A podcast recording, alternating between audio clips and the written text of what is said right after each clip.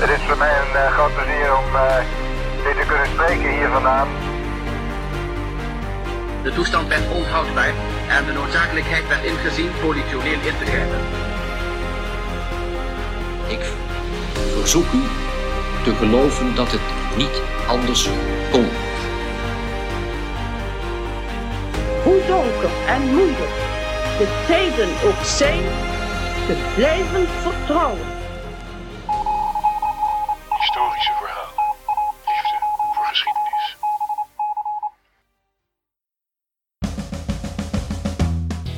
Welkom bij Historische Verhalen, de podcast.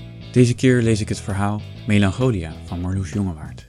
Marloes publiceerde al eerder bij historische verhalen, zoals in de bundel over de vroegmoderne tijd. Melancholia is echter het derde deel van haar drieluik over Josephine Bonaparte, de vrouw van Napoleon. We zien Josephine in haar nadagen. Napoleon is verbannen, de Russen hebben Parijs bezet en zij vreest voor het lot van haar kinderen. Om hen te redden moet ze tegen wil en dank aanpappen met de Russische tsaar die Napoleon heeft verslagen. Melancholia is een verhaal over charmes, vergane glorie en de vastberadenheid om te doen wat nodig is. Luister mee.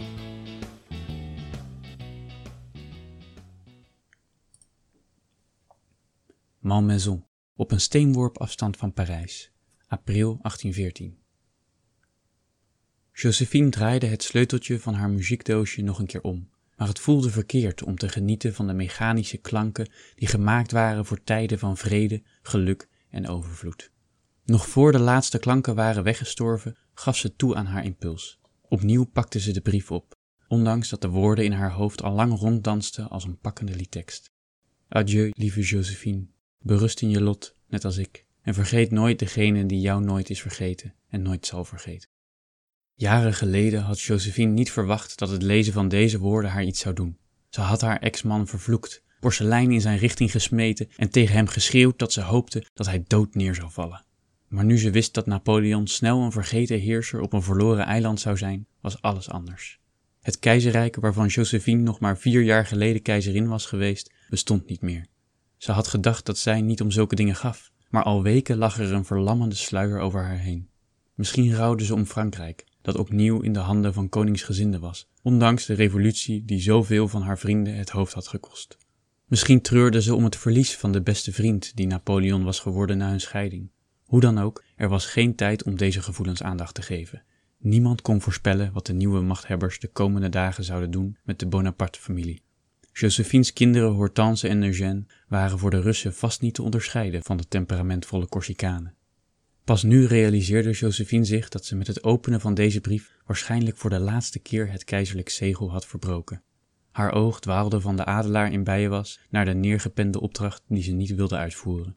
Napoleon drong erop aan dat ze de Russische bezetter zou uitnodigen op haar buitenhuis. De toekomst van je kinderen hangt ervan af, schreef Napoleon. En dus had Josephine gedaan wat hij vroeg. De inktvlekken op het tapijt herinnerden nog aan de vlaag van woede die haar vervolgens had overvallen. De rozentuin was altijd Josephine's favoriete plek geweest op Malmaison. Hier liet ze bloemen groeien die over de hele wereld bekend stonden om hun schoonheid. Het bewonderen van de eerst uitkomende rozen maakte het voorjaar tot haar favoriete seizoen. Maar vandaag deed het zorgvuldig gekweekte rood, geel en roze, dat extra schitterde in de vroege ochtendzon, haar niets. Geroutineerd liet ze de snoeischaar het werk doen, maar ze was moe.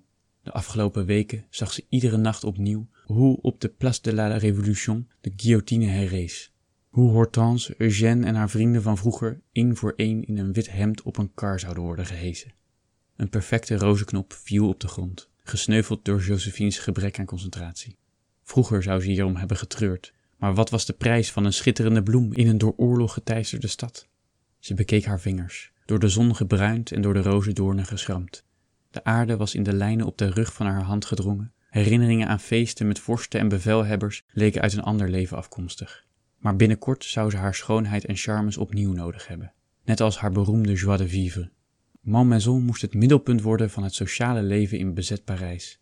Alleen op die manier zouden Josephine's kinderen in de gunst komen bij de Russische bezetters en gespaard blijven van verguizing, verbanning of erger. Josephine keek om zich heen, naar de kleurrijke pracht die ze met zoveel moeite had gecreëerd en die haar een nieuw soort wereldwijde roem had opgeleverd. Ze herinnerde zich hoe Napoleon haar tijdens een ruzie eens had verweten mooie dingen en mensen om zich heen te verzamelen. Een vreemd gevoel kwam in haar op en ze sloot haar ogen. Zomaar zag ze zichzelf staan op de Parijse kade, net aangekomen met het schip uit Martinique. De misprijzende blik van haar aanstaande was pijnlijker geweest dan elke klap die ze tot dan toe als kind had gekregen. In de kringen waarin ze vanaf dat moment verkeerde, was mooi zijn een verplichting. Al snel leerde Josephine dat schoonheid leidde tot macht en dat het te koop was. Modieuze jurken lieten haar opvallen. Dure poeders en smeersels lieten haar huid stralen. Haar gebaren, haar vriendenkring, haar interieur, alles droeg bij aan haar imago. Ze moest opnieuw op zoek naar haar interesse in schoonheid. Het plezier dat ze beleefde aan uitgedoste gasten en nieuwe dansen. En snel, want ze was van plan om later die dag de spraakmakende gastvrouw te zijn waarover de Russen hadden gehoord. Ze haalde diep adem, stond op en klopte de aarde van haar rok. Het was tijd om zich om te kleden. Josephine liep terug naar het huis, haar ogen tot spleetjes knijpend tegen de zon. De tuindeuren stonden open en lieten hakkelende pianoklanken naar buiten. Zonder toestemming te vragen had een van Josephine's gezelschapsmeisjes haar etude aan de kant geschoven om zich op Berezovski te storten. Inmiddels kon Josephine elke maat meeneurien, terwijl Clemence de melodie nog steeds niet goed in de vingers had. Het viel te betwijfelen of ze klaar was voor een optreden als de Russen voor de deur stonden. Even dacht Josephine terug aan Napoleons verhalen over zijn eerste ontmoeting met de Russische tsaar. Vol enthousiasme had hij verteld over Alexander. Nadat de vrede gesloten was, hadden ze samen naar Italiaanse opera's geluisterd en elkaar verslagen met spelletjes die geen mensenlevens kostten. Ze trokken op als vrienden, zo had Napoleon haar verteld. Josephine had hem niet gespaard en opgemerkt dat hoofden van dynastieën niet in een positie verkeren om vriendschappen te sluiten. Clemence sloeg voor de zoveelste keer een verkeerd akkoord aan. Genoeg, nu is het genoeg. De piano verstomde.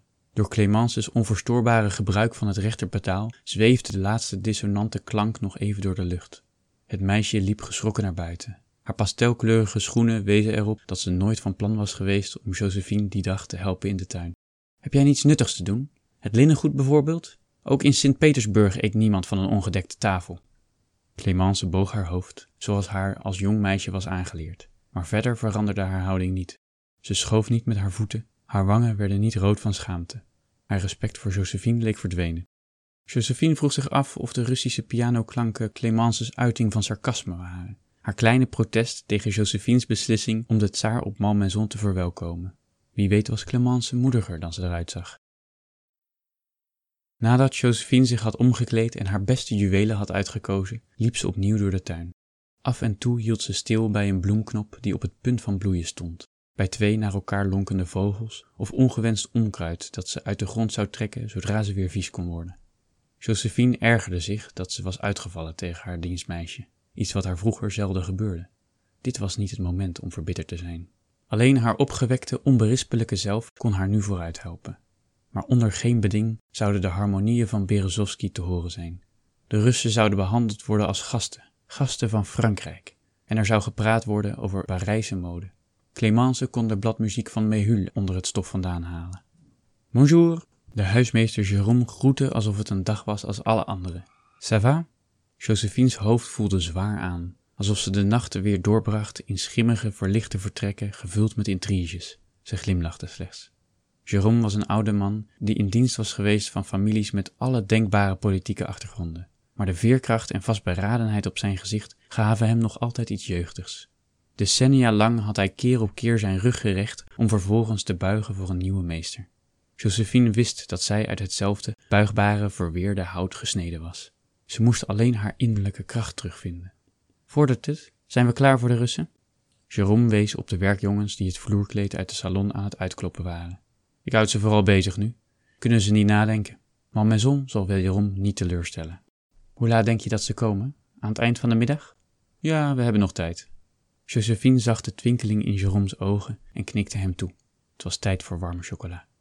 In de serre leek het wel zomer. Josephine had het warm in haar moderne japon, die eigenlijk te dik was voor dit seizoen. Ze merkte op dat Jérôme zijn gebruikelijke patriotistische zakdoek had vervangen voor een neutrale blauwe. Josephine nam een slok van de zoete drank en merkte hoe ze ervan genoot. Er bestond nu even niets buiten de zonnestralen, Jérôme's geruststellende aanwezigheid en chocola. Deze kalmte voor de storm deed Josephine denken aan eerdere wachtmomenten rond grote gebeurtenissen. Aan de avond waarop ze haar weinige spullen op Martinique had ingepakt om te vertrekken naar Frankrijk. Aan haar eerste huwelijksnacht, toen ze uiteindelijk bij het ochtendgloren haar tranen verbeet omdat ze haar maagdelijkheid niet zou verliezen. Aan een schitterende zomer aan het Franse Hof, toen ze alle vrijheid genoot die ze zich kon wensen. Er was volop gelegenheid geweest om haar smaak in wijn en mannen te verfijnen, maar de onrust die snel zou omslaan in een revolutie hing onmiskenbaar in de lucht. Ze herinnerde zich aan haar voorbereidingen voor het eerste voorzichtige feest na de val van het schrikbewind van Robespierre, nog niet echt gelovend dat plezier weer mogelijk was. Josephine voelde een vlaag van opwinding in haar opkomen. Ze had plotseling zin om een bal te organiseren. Dat zou de tsaar vast bevallen. Had u ooit gedacht dat u de Russische tsaar zou ontvangen? Ik kijk nergens meer van op, madame. Josephine schonk hem een zeldzaam oprechte lach. Jérôme had meegemaakt hoe Josephine had geprobeerd om zich af te sluiten op het buitenhuis, maar op de hielen werd gezeten door een rits aan drama's. Hij had gezien hoe ze schuldeisers de deur uitwerkte en haar minnaars verborgen hield voor nieuwsgierige ogen. Hij hoorde hoe ze huilend Napoleon overtuigde van haar trouw, hoe ze telkens schreeuwde als ze gedwongen werd om naar het Tuileries-paleis te vertrekken. Jérôme was haar niet anders gaan behandelen toen ze verrees tot keizerin en ook niet toen ze later was teruggekeerd als gescheiden vrouw. Op de geboende vloer weer klonken harde, onregelmatige voetstappen. Clemence kwam aangesneld, haar gezicht rood en haar ogen vol schrik. Josephine hoefde niets te vragen. Ze zette rustig haar kopje neer en stond op. Zelfs als ze had gewild, had ze haar chocola niet op kunnen drinken. Naarmate de Russen dichterbij kwamen, herkende Josephine de tsaar alleen aan zijn uniform. Zijn mollige lichaam en grove gezichtstrekken hadden weinig keizerlijks en leken nauwelijks op de portretten die Josephine van hem had gezien. Toen hij van zijn paard afsteeg en voor haar stond om haar te begroeten, zag Josephine zijn opmerkelijke kalmte. De tsaar miste de drift die veel hooggeplaatste politici en militairen in Frankrijk kenmerkte. Napoleon had haar verteld dat de macht van de tsaar niet verworven was door allianties, staatsgrepen en geweld. Al voor zijn geboorte was de weg naar heerschappij voor hem geplaveid. Hoewel boze tongen beweerden dat er opnieuw een moord binnen de Romanov-familie aan te pas was gekomen. Het zou kunnen. Josephine oordeelde niet. Net als zijzelf was deze man nooit in de positie geweest om zijn geweten de doorslag te laten geven bij het nemen van beslissingen. Hmm, ik weet zeker dat het een aangename middag wordt. Hij keek tevreden rond alsof hij een roedel jachthonden inspecteerde voorafgaand aan een wildachtervolging waar hij zich al dagen op had verheugd. Zijn ingetogen zelfvertrouwen deed Josephine denken aan de tijden van voor de revolutie, aan Franse hovelingen in de tuin van Versailles. De arme, zo wist ze van haar jeugd op Martinique, leerde van jongs af aan om te leven met de realiteit dat morgen zwaarder kon zijn dan vandaag. De ene dag was er brood op de plank, de andere niet. Maar de hogere klassen in Frankrijk waren pas tijdens de revolutie tot de schokkende ontdekking gekomen dat niets hen kon behoeden voor een onzekere toekomst. Niet hun titel, niet hun bezittingen en niet hun relaties. Madame? Hij sprak het woord uit zoals een buitenlandse gouvernante in een kuuroord dat zou doen, alsof hij zijn vaardigheid in het Frans wilde benadrukken. Vergeef me mijn manieren, ik leid tegenwoordig een afgezonderd leven. Even draaide Josephine haar gezicht weg van haar gezelschap. Ze sloot kort haar ogen, negeerde de steen in haar maag en vond haar charmante glimlach terug. Uit jarenlange gewoonte drapeerde ze de omslagdoek opnieuw rond haar nek en hals. Kom, dan laat ik u Malmaison zien. U vindt hier bloemen en kunst uit de hele wereld, en dat vlak bij Parijs. Ze draaide op haar tenen half rond haar eigen as als een jonge balletdanseres. Zonder om te kijken leidde ze de onwelkome gasten naar haar rozentuin. Ik heb natuurlijk gehoord over uw bloemen, maar ze hadden me niet verteld dat ook uw huis zo aangenaam is. Zijn witte vinger wees naar de serre. Als op een benevelde nazomeravond hoorde ze zichzelf praten tegen Alexander. Voelde ze hoe haar hand op de stugge stof van een huzarenjas rustte, hoe haar voeten hun weg vonden naar haar rozentuin. Alexander luisterde vol interesse naar haar uitleg over rozensoorten die ondanks de handelsembargo's uit Engeland waren verscheept, over exotische struiken en het snoeiseizoen. Josephine vroeg zich af of hij doorhad dat hij slechts een schim te zien kreeg van de vrouw over wie hij zoveel had gehoord. Zolang ze zelf aan het woord was, was ze haar charmante zelf. Maar het kostte haar moeite om de woorden van gesprekken te begrijpen, de veranderingen in de stemming op te merken. Tijd was stroperig als vergeten honing. De tsaar hoorde hier niet. Hij en zijn gevolg brachten onbekende uniformen, ongewone gezichten en harde klanken. Josephine wendde haar blik af. Aan zijn handen kleefde Frans bloed. De knopen van zijn jas stonden te strak om zijn buik, gevuld met eten waar geen boer zijn kinderen mee zou voeden. Ze zag Napoleon weer voor zich, met een verslagen blik op zijn gezicht vertellend over soldaten die voorgoed verstild zouden zijn onder de sneeuw, over modderige wegen vol half verorberde paardenkarkassen en erger. In Josephine's hoofd vermengde de herinnering aan Napoleon zich met haar gasten. Deze bevelhebbers hadden hun eigen graanvoorraden in brand gestoken en Moskou verlaten. Ze zouden nergens voor terugdeinzen. Niemand leek Josephine's dromerigheid te registreren. Meewarig dacht ze terug aan tijden waarin dit schouwspel haar zou hebben opgewonden, toen zij en haar vriendin Teresa onoverwinnelijk leken. In gedachten zag ze voor zich hoe het was geweest als ze Teresa hier aan haar zijde had gehad, flirtend, lachend, haast dansend in een niets verhullende jurk. Maar deze vrouw bestond alleen nog in de herinnering van Josephine en vele andere Parijzenaren. Ze was ten onder gegaan aan roem en roddels en had zich met haar nieuwe echtgenoot teruggetrokken op het platteland. In Parijs kon nog altijd niets geheim blijven. Dus in de loop van de middag stroomden allerlei vage kennissen toe die heigerig hadden gewacht op het moment om indruk te maken op de Russische machthebbers. Het gezelschap op het spontaan ontstaande tuinfeest was een bonte mengelmoes van buitenlanders, monarchisten en verstokte revolutionairen, en vooral mensen die met alle winden meewaaiden. Precies de juiste mengelmoes om schandalen en roddels op gang te brengen. Josephine kon zich niets beters wensen om de aandacht van de Russen te trekken. Halverwege de avond maakte Hortense haar entree, precies zoals Josephine haar had gevraagd. Ze kwam rustig aanlopen, lachend naar de aanwezigen. Het was alsof ze deze ongewenste gasten niet die ochtend nog had vervloekt, maar alsof iedereen op haar had gewacht als op een oude vriendin. Ze was een toonbeeld van elegantie. Tijdens het praten maakte ze sierlijke bewegingen met haar handen en ze hield zich voorbeeldig op de vlakte. Het was niet vreemd dat de Hollanders haar in hun hart hadden gesloten als koningin. Josephine prees zich gelukkig dat Eugène, met zijn gebrek aan diplomatieke vaardigheden, nog in Italië was. Hortense daarentegen was niet alleen knap zoals haar vader was geweest, ook had ze de behendige charme van haar moeder. In het openbaar dan. Achter gesloten deuren was Josephine's gevoel voor drama haar ook niet vreemd. Toch stak het Josephine dat deze maskerade nodig was. Dat Hortense, met haar loyale karakter en vele talenten, in de voetstappen van haar moeder trad en bij machtige mannen moest slijmen om te overleven. U bent net als hij. Josephine maakte haar blik los van haar dochter. Tsaar Alexander klemde tussen wijsvinger en duim het oor van een kopje met Josephine's beeltenis erop. Zoals wie, sire? Bonaparte.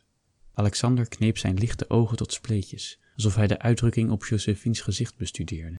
U observeert, net als hij, van een afstandje. Ooit keek heel Parijs van een afstandje naar mij, sire. U weet best dat er in dat opzicht niets veranderd is. Wat doen we anders hier? Hij maakte een onbeholpen wijsgebaar, wijzend op de hooggeplaatste Russische militairen en figuren van de Parijse elite om hen heen.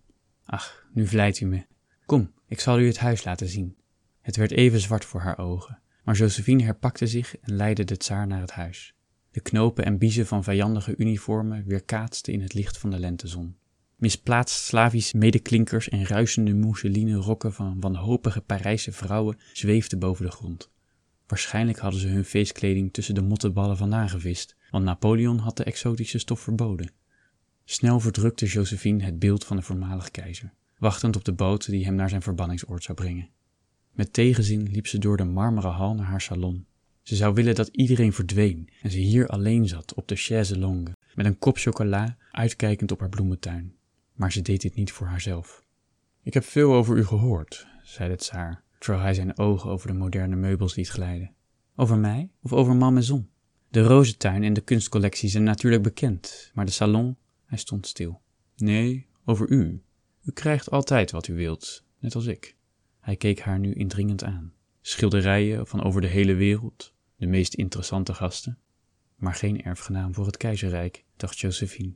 Het enige wat de wereld voor haar had gewenst, had ze nooit gehad. Toch had het ontbreken van een Bonaparte-erfgenaam haar gegeven wat ze altijd had gewild: een vrij leven in haar eigen paradijs. En u heeft veel meegemaakt, zeker voor een vrouw. Hij streelde met zijn vlakke hand een pendule die Jérôme zorgvuldig gepoetst had. Even zag Josephine voor zich hoe Alexander avances zou maken, hier, in het huis waar ze met Napoleon had geleefd. Misschien zag hij de nieuwe Cleopatra in haar. Josephine had smakelijk om deze situatie kunnen lachen met haar vriend Barras, als hij nog in Parijs was geweest. Kom, ik heb een aantal schilderijen die uw voorouder, Tsaar Peter, met eigen ogen heeft gezien. Hollandse meesters? Hij leek net zo enthousiast als toen hij vragen had gesteld over rozen. Maar misschien houdt u meer van Toscaanse landschappen? Ik weet dat u een liefhebber bent van de Italiaanse opera. Puttend uit haar repertoire aan anekdotes leidde ze Alexander door het huis dat ze zorgvuldig had ingericht. Af en toe, wanneer Alexander stilstond om een vaas of schilderij te bewonderen, voelde het alsof ogen zich in haar rug boorden ogen die haar veroordeelden omdat ze de bezetter in haar huis had verwelkomd. Dan herinnerde ze zichzelf aan Napoleons brief. Ze was dit haar kinderen verschuldigd. Zodra de laatste gasten eindelijk vertrokken waren, voelde Josephine hoe haar eeuwige glimlach eindigde in rimpels die tot haar slapen reikten, hoe haar voeten pijn deden van de oncomfortabele schoenen. Zodra ze de bezoekers niet meer kon zien, trok Josephine de muiltjes uit. De koele stenen brachten haar langzaam terug in het heden. Via haar voetzolen stroomde een puur verlangen omhoog haar lichaam in. Ze wilde dansen, zonder muziek en zonder toeschouwers. Met de schoentjes in haar ene en haar rok in de andere hand draaide en huppelde ze op haar eigen geneurie. Ze sloot haar ogen.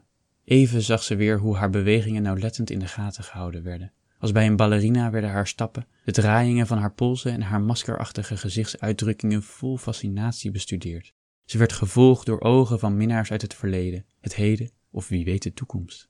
Even voelde het leven weer vol belofte, maar haar lijf bracht haar abrupt terug naar het heden. Ze moest stilstaan om haar piepende ademhaling tot rust te brengen. Ze hoestte een paar keer flink en liep naar haar huis. In het schaars verlichte raam zag ze het silhouet van Jérôme. Met moeite vond ze haar weg naar haar kamer. Zonder haar schoonheidsrituelen uit te voeren, ging ze in bed liggen, maar de slaap kwam niet. In Josephine's hoofd kwamen flarden terug van gesprekken die ze die dag had gevoerd, blikken die ze toegeworpen had gekregen. Ze stelde zich voor wat het tsaar van haar vond en vroeg zich af of de Russen haar taalgrappen hadden begrepen. Ze draaide de olielamp open en kwam uit bed. Hoe lang zou Parijs nog bezet zijn? En zou Alexander tegen die tijd bereid zijn om Hortense en Eugène te sparen? Josephine nam plaats op het krukje tegenover de spiegel, alsof ze alsnog haar crème zou opsmeren. Maar in plaats daarvan staarde ze naar haar eigen evenbeeld zonder te bewegen. Na de revolutie hadden mensen Josephine vaak gevraagd hoe ze hoop had gehouden, maar het was nooit hoop geweest. Een tegen het verstand indruisende zekerheid had haar verteld dat er een nieuw leven op haar wachtte. Het enige wat ze had hoeven doen, was dat leven voor zichzelf regelen, zodra ze weer op vrije voeten was. Zonder scrupules had ze bondgenootschappen en zakelijke overeenkomsten gesloten in de naam van vriendschap en liefde. Het was haar manier om te overleven. Maar dit keer waren het niet haar eigen kansen die ertoe deden. Het leek haar rol van gastvrouw tegelijkertijd makkelijker en moeilijker te maken. Josephine kneep haar ogen tot spleetjes. Even meende ze Hortense te zien in haar eigen reflectie. De spiegel speelde spelletjes met haar moment van zwakte. Twee weken later opende Josephine samen met Alexander een groots bal op Malmaison. En opnieuw was ze de vrouw aan de arm van de overwinnaar. Haar haren glansden en ze was niet minder modieus dan toen Napoleon haar het hof had gemaakt. Tegelijkertijd voelde ze zich minder zichzelf dan ze in tijden had gedaan. Ze genoot niet van de opgewonden, giechelende debutantes die haar stuk voor stuk aan haar vriendin Teresa deden denken. De duidelijke goedkeuring van Alexander voor haar kunstcollectie en haar repertoire aan anekdotes voelde als een holle overwinning. Ondanks dat ze wist dat ieder tsaristisch bezoek de kans op een goede afloop voor Hortense en Eugène vergrootte, kon ze het steeds moeilijker opbrengen om de tsaar te vermaken. De afgelopen dagen was Alexander zo vaak langsgekomen dat Josephine bijna een minnares had gesuggereerd om hem af te leiden. De kranten volgden de ontwikkelingen op Malmaison op de voet. Maar Jérôme wist wel beter dan Josephine die artikelen onder ogen te brengen. Onder de dansers die avond bevonden zich Russische grootvorsten, politieke tegenstanders van Napoleon en een bond gezelschap aan leeghoofden. Even stelde Josephine zich voor hoe het zou zijn om dit alles achter zich te laten en met Jérôme naar Martinique te vertrekken. Na de verplichte openingsdans trok Josephine zich terug, haar gasten vanuit open tuindeuren aanschouwend. Dans na dans zag ze hoe wangen bloosden, voeten probeerden niet te struikelen en armen in elkaar haakten. De avondlucht werd steeds koeler en streek El over haar gezicht. Mag ik deze dans? Alexanders gezicht was rood aangelopen. Hij had die avond al veel Franse vrouwen het hoofd op rol gebracht door met ze te dansen. U vleit me, maar ik ben bang dat ik genoeg gedanst heb voor vanavond. Zullen we dan nog even de tuin ingaan? Josephine wilde niets liever dan slapen, maar het vooruitzicht aan een weerzien met haar nachtmerries hield haar tegen. Mama, gaat u toch naar bed? Josephine keek over haar schouder en zag hoe Hortense's lippen zich krulden in haar eigen beminnelijke lach. Ik kan de honneurs waarnemen. Ze richtte zich tot Alexander, beminnelijk lachend als altijd. Met een elegant gebaar stak ze haar arm door die van de tsaar. De tsaar knikte naar Josephine. Bonne nuit. Samen stapten ze vastberaden het donker in, alsof zij nog de weg wisten tussen de struiken en standbeelden, terwijl Josephine slechts schimmen waarnam.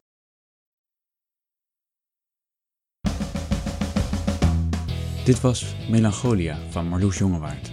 Luister ook naar het interview bij dit verhaal, waarin hoofdredacteur Rick en ik de auteur bevragen over de historische achtergrond van dit verhaal en het schrijfproces. Altijd op de hoogte blijven? Laat je inpakken door de charmes van onze Facebook, Instagram en Twitter pagina's. En abonneer je natuurlijk op deze podcast. Tot de volgende keer.